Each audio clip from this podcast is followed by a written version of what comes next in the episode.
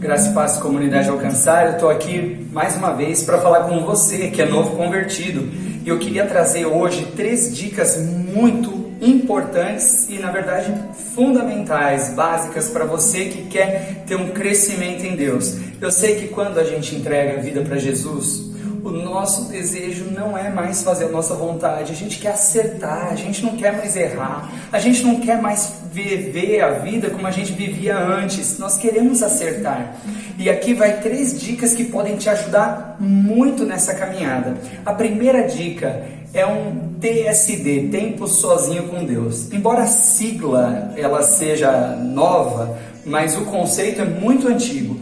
Ah, o tempo sozinho com Deus é o tempo que você sem ninguém ver. Você vai entrar no teu quarto, trancar tua porta e buscar a Deus. Então fecha a tua porta, entra no teu quarto se você quiser colocar uma música gospel lá, alguma coisa, não que fique interrompendo toda hora que você tem que pular os anúncios, mas alguma coisa que você pode mergulhar em Deus e busca Deus, rasga o teu coração diante de Deus, é, agradece a Deus, reconheça-o, louve-o e, e, e faça aqueles pedidos que você tem no seu coração, mas não como se fosse Deus fosse um gênio da lâmpada, mas coisas que são concernentes à vontade dele. Chame a vontade dele na tua vida, porque a vontade dele é boa, perfeita e agradável.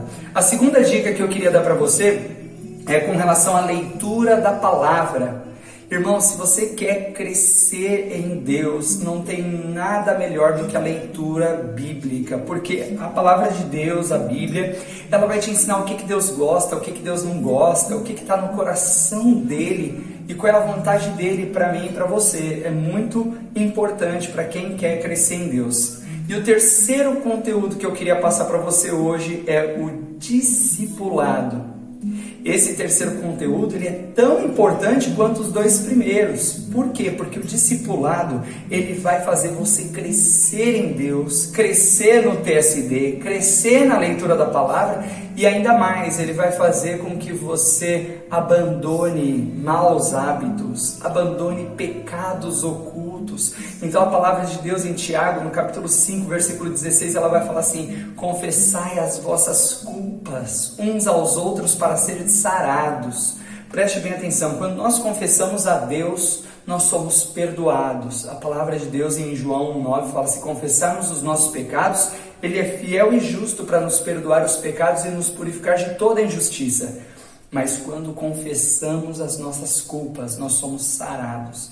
Meu querido, minha querida, você pode ter o pecado oculto e o mau hábito, isso te impede de crescer em Deus, te puxa para baixo e você pode ir para vigília, pode ir para monte, pode ir para conferência, não vai dar o mesmo resultado que se você fizer o discipulado. Então nós temos duas maneiras de discipulado. A primeira é através da célula. A célula tem o líder de célula, que é a pessoa que você pode chegar nele e falar: "Olha, eu estou com dificuldade nisso, nisso, nisso, me ajuda". E esse líder de célula, ele vai estar tá te acompanhando, ele vai estar tá com você falando: "Olha, e aí, como que você está? Conseguiu vencer essa semana? Como como que tá isso daí?" E o segundo é o discipulado profundo. O discipulado profundo, queridos, é para aqueles que querem crescer em Deus, mas crescer também ministerialmente. Aqueles que falam assim: olha, eu quero Deus, mas eu não quero simplesmente estar na presença dele, eu quero estar na presença dele, ser cheio, mas também eu quero ganhar muitas almas, eu quero cuidar de muitas vidas, eu quero fazer o cumprir o que ele falou lá em, em Mateus 28, que é e de fazer discípulos. Esse mandamento é para todos nós, mas existe um tempo certo para cada coisa. E o primeiro você precisa realmente se alimentar, reconhecer o que Jesus fez por você, se apaixonar por ele, e aí depois você vai para o segundo nível, que é o discipulado profundo.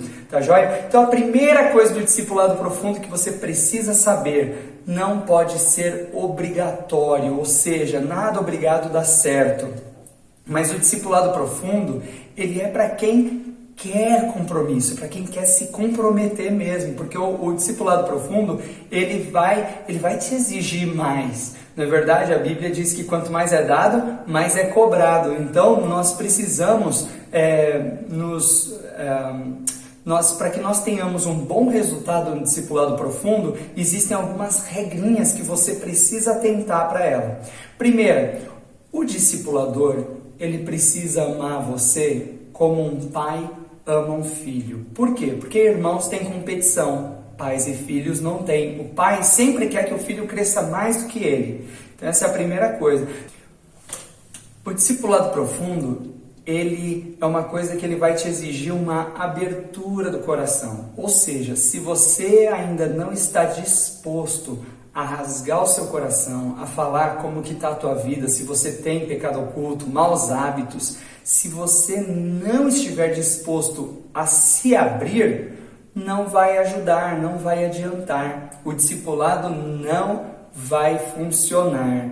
E você vai se frustrar e frustrar o seu discipulador. Então, quando é a hora de eu fazer o discipulado profundo? É a hora que eu estou disposto a me rasgar, a abrir as minhas falhas. É, é muito, é muito difícil a gente abrir as nossas falhas, mas é extremamente necessário. Então, para que o discipulado profundo tenha sucesso, ele não pode ser é, uma coisa que alguém manda você fazer, não pode ser obrigatório. Por exemplo, não, você vai fazer o discipulado profundo, você vai fazer o discipulado profundo. Tem que vir de você. Mas uma vez que você quis, você precisa se obrigar a ter constância semanal, um a um com o seu discipulador. Ah, é muito importante você ter um tempo marcado, porque quando você tem uma hora marcada, você é mais fácil remarcar do que você marcar. Ou seja, se você tem uma hora marcada e não dá certo, por favor, não pense assim: ah, meu discipulador desmarcou e não marcou. Não, não. Fica em cima dele. Por quê? Porque o discipulado profundo é para quem quer crescer em Deus. Ou seja, você não pode abrir mão. Você precisa estar em cima do seu discipulador e falar, porque às vezes ele tem outros discípulos também, e às vezes vai, vai ter muitos compromissos, tudo, mas você, como você tem o desejo de crescer em Deus, você vai chegar para ele e falar: olha, não vai dar na terça, mas quando que vai dar? Ah, é, me liga na terça, liga para ele na terça, né? não, não deixa passar, tá joia? Então é muito importante que você tenha essa sede, que você tenha essa busca. Segunda coisa, e eu preciso também entender que eu preciso obedecer o meu discipulador. Não obedecer, sabe aquele negócio de o meu discipulador falar, ah, pega um copo d'água para mim. Não, não, não, estou falando disso. Estou falando do seguinte, você chega com um problema e o teu discipulador fala, olha, você vai buscar os versículos que falam sobre isso na Bíblia e me trazer semana que vem aí você não obedece. Ou o discipulador fala, olha, você vai assistir tal filme e você não assiste. Ou o discipulador fala, às vezes, ele vai, ele vai rasgar o coração com você, vai ser sincero com você, vai falar assim, olha, é, eu te aconselho nessa situação procurar até um psicólogo.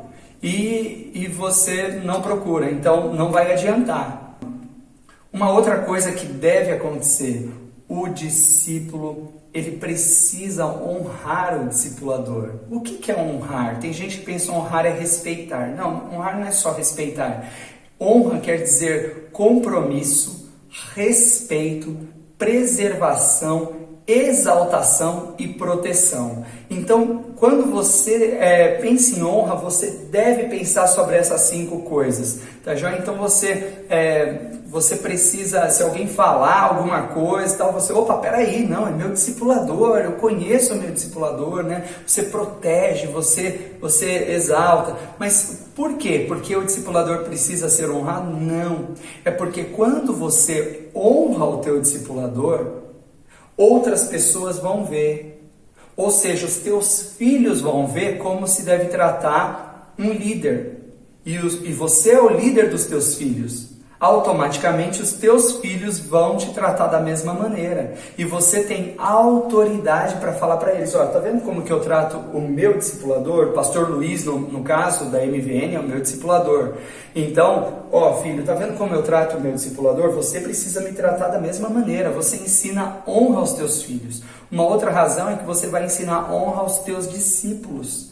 Você nunca vai cobrar a honra, mas é importante que você se posicione em honrar, porque o teu próximo, ou seja, o teu discípulo ou o teu filho, ele vai ter a mesma ação que você tiver. Então, por isso que é importante esse princípio da honra a um líder, ao presidente, ao pastor, ao líder que você tiver. Então, é, pegue isso, por quê? Porque quando você honrar o teu líder, você vai entrar debaixo de uma cobertura. E a palavra de Deus diz que aquele que recebe um profeta na qualidade de profeta, ele recebe também o galardão do profeta, ou seja, ele entra debaixo dessa cobertura. E a descendência que tiver a mesma linhagem, o mesmo sangue, o mesmo DNA que você, vai receber também essa cobertura. Espero que isso tenha te abençoado. Uma grande semana para você. Deus te abençoe.